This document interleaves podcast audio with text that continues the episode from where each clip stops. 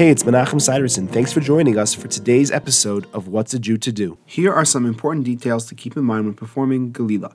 The Sefer Torah should be rolled close so that its seam between two pieces of parchment is visible from the outside. The Sefer Torah should also be closed tightly. We try not to touch the Sefer Torah with our bare hands, and therefore, if the parchment is drooping and needs to be raised up, you should grasp it with a tallis or a cloth, or some use the belt that you are going to use to hold the Sefer Torah shut. When placing the sash around the Sefer Torah, it should be placed at least halfway down because this will ensure that the Sefer Torah is closed securely. Some try and place it on the bottom third of the Sefer Torah. Many have the custom to offer the honor of Galila to young children who are below bar mitzvah even, and this is in order to train them in mitzvahs. However, many authorities comment that it would be appropriate to at least occasionally offer the honor of Galila to an adult to help people remember that it is an important part of the procedure and not something to be disregarded as, oh, that's for the children. Thanks for joining me. I look forward to seeing you tomorrow.